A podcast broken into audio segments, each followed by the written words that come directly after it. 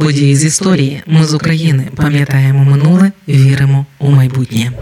80 років тому була створена дивізія СС Галичина. До її лав українці йшли переважно з мотивом звільнити Україну від російських і радянських окупантів. У німців мотиви створення дивізії СС були інші. У 1943-му, після поразок під Сталінградом та Ель Алемейном у Африці, керівництво Третього рейху переглянуло власні расові теорії і почало залучення представників слов'янських націй до збройних сил Німеччини. Про створення української дивізії Галичина німецька влада оголосила 28 квітня 1943-го. Українська дивізія Галичина входила у склад військ Вафен СС Німеччини у 1943-45 роках. Це було військове, а не каральне формування. Тобто дивізія була призначена для бойових дій на фронті поруч із Вермахтом. Зазначу, що у Вермахті служили за різними оцінками від 800 тисяч до понад мільйона вихідців із СРСР. Була до речі, і СС дивізія з росіян. Це російська визвольна армія генерала Андрія Власова. Дивізії СС загалом було більше 40. Їх формували з хорватів, латишів, естонців, угорців, французів, італійців, азербайджанців та інших. Наприкінці Другої світової дивізії військ СС, де служили німці за національним походженням, було лише 19. Кожна з таких національних дивізій прагнула визволення власної країни від інших окупантів з допомогою нацистів. Зважте також на той факт, що у Другу світову радянський союз вступив з Німеччиною на одному боці, і у вересні 1939-го союз без оголошення війни напав на Польщу. За 20 днів Польщу між собою розділили Німеччина і СРСР. Тоді союз і окупував західноукраїнські землі, які по суті з польської окупації перейшли в радянську окупацію. Ініціатором створення дивізії був губернатор Галичини бригаденфюрер СС Отто Вехтер. За рішенням Гімлера дивізія не мала права називатися Українська, щоб не пропагувати ідею незалежності. Її назвали Галицькою, бо складатися вона мала з жителів тієї частини країни, яка раніше належала Австрії, тобто з австрійських галичан, а не з українців. Сучасний державний герб України тризуб був тільки на прапорі дивізії, а основною відзнакою дивізії став Галицький лев. Народ радо вітав створення дивізії СС Галичина, і аби залучити нових вояків окупаційній владі на місцях, наказали не перешкоджати українцям прикрашати населені пункти синьо-жовтими прапорами на час вербувальної акції. Щоб процес набору в дивізію виглядав українським за формою, було утворено відносно незалежний орган військову управу.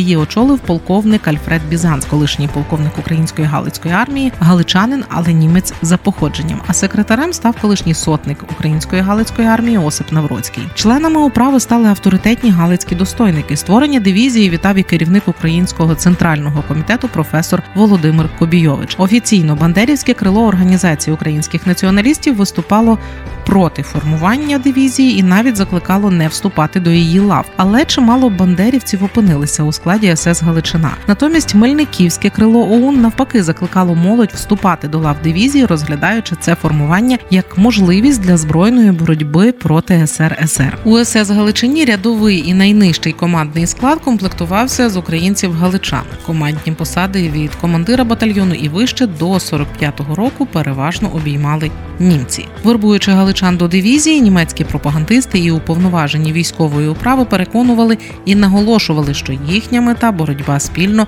проти найнебезпечнішого ворога української нації більшовиків. Ціллю називали боротьбу за Україну.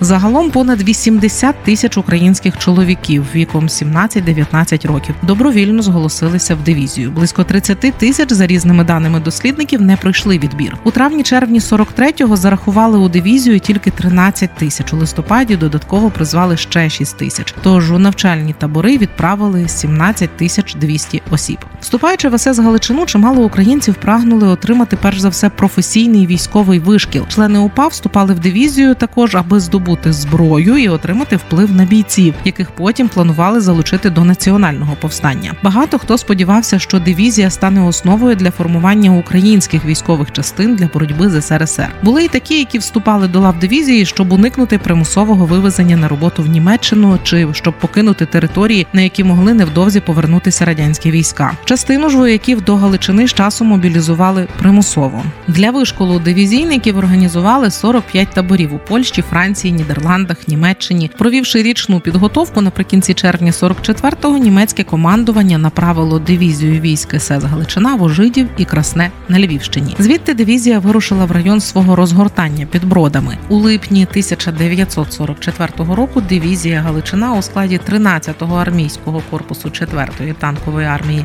німецької групи армій Північна Україна брала участь у битві під бродами. Дивізію, яка вперше виходила у бій, німці кинули проти досвідченої радянської червоної армії, і вона зазнала повного розгрому. У боях під бродами з 11 тисяч українських дивізійників загинули близько 8 тисяч. Вийшли з оточення лише 3 тисячі, з яких півтори тисячі під німецьким командуванням відступили у напрямку Закарпаття. А 13 серпня, згідно з наказом з Берліна, залишки дивізії повернулися до табору в Нойгамері. Більшість із тих, хто вижив, пішли згодом в українську повстанську армію. 5 вересня 44-го року вийшов наказ, який фактично заново сформував Галицьку дивізію. Її основу становили ветерани битви під бродами. Решту ж дивізійників набрали новеньких. Дивізію після перекомплектування німці відправили до Словаччини, де вона брала участь у боротьбі зі словацькими партизанами, які підняли словацьке повстання. У січні 45-го дивізію перекинули в Югославію для боротьби проти комуністичних партизанів Йосипа Броза Тіта. З осені 44-го по травень 45-го СС Галичина брала участь у бойових діях в Словаччині, Словенії, Австрії. Наприкінці квітня 1944 го дивізію Галичина вивели зі складу військ СС і створили з неї першу українську дивізію Української національної армії УНА.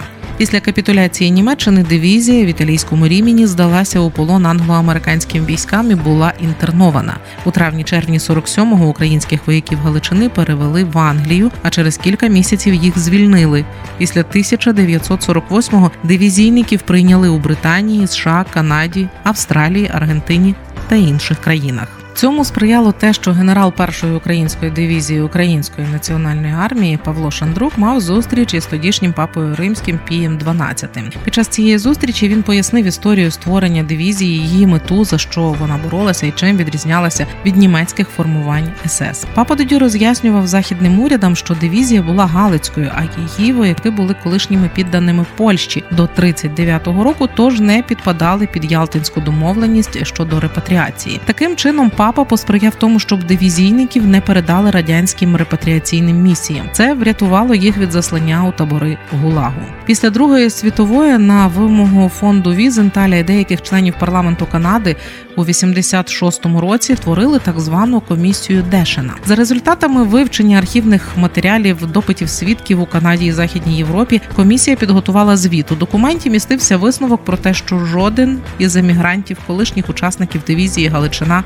не був визнаний винним у скоєнні воєнних злочинів під час Другої світової. Також було визнано, що членство в дивізії не могло бути підставою для судового переслідування в Канаді, і не існувало підстав для позбавлення громадянства чи переслідування ветеранів дивізії в Канаді. Нюрнбернський процес, який тривав з 20 листопада 45-го до жовтня 46-го і розглядав воєнні злочини нацистів, також не знайшов доказів скоєння вояками дивізії воєнних злочинів. Згадки про неї немає в обвинувальному акті, і жоден вояк Галичини засуджений не був. Якщо розглядати ситуацію емоційно і патріотично, то бійці СС Галичини воювали проти радянської окупації за Україну. Якщо ж відкинути емоції і залишити факти, то дивізійники таки сприяли продовженню існування третього рейху. Останні дискусії щодо СС Галичини відбулися у 2021-му, коли у Києві був марш на честь дивізії. До цього маршу долучилися онуки, правнуки ветеранів дивізії СС Галичина. Були там і представники різних організацій та партій правого сектора, свободи, спілки ветеранів АТО, ініціативи Ukrainian Military Honor. Самі розумієте, як цей марш рознесла по усіх медіа російська пропаганда. Тоді чимало політиків, істориків і дипломатів у світі засудили проведення маршу. Зокрема, тоді посолка Німеччини в Україні Анка Фельдгузен зазначила, що сучасні борці за незалежність України не повинні асоціюватися взагалі з підрозділами Waffen СС. Ми з України важливо знати історію і розповідати історії. Найважливіше, що ми повинні дати нашим дітям, це коріння і крила.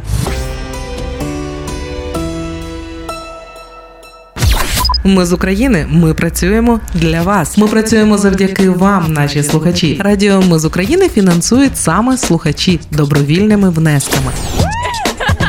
кожен з них наш спонсор. Приєднуйся до наших спонсорів.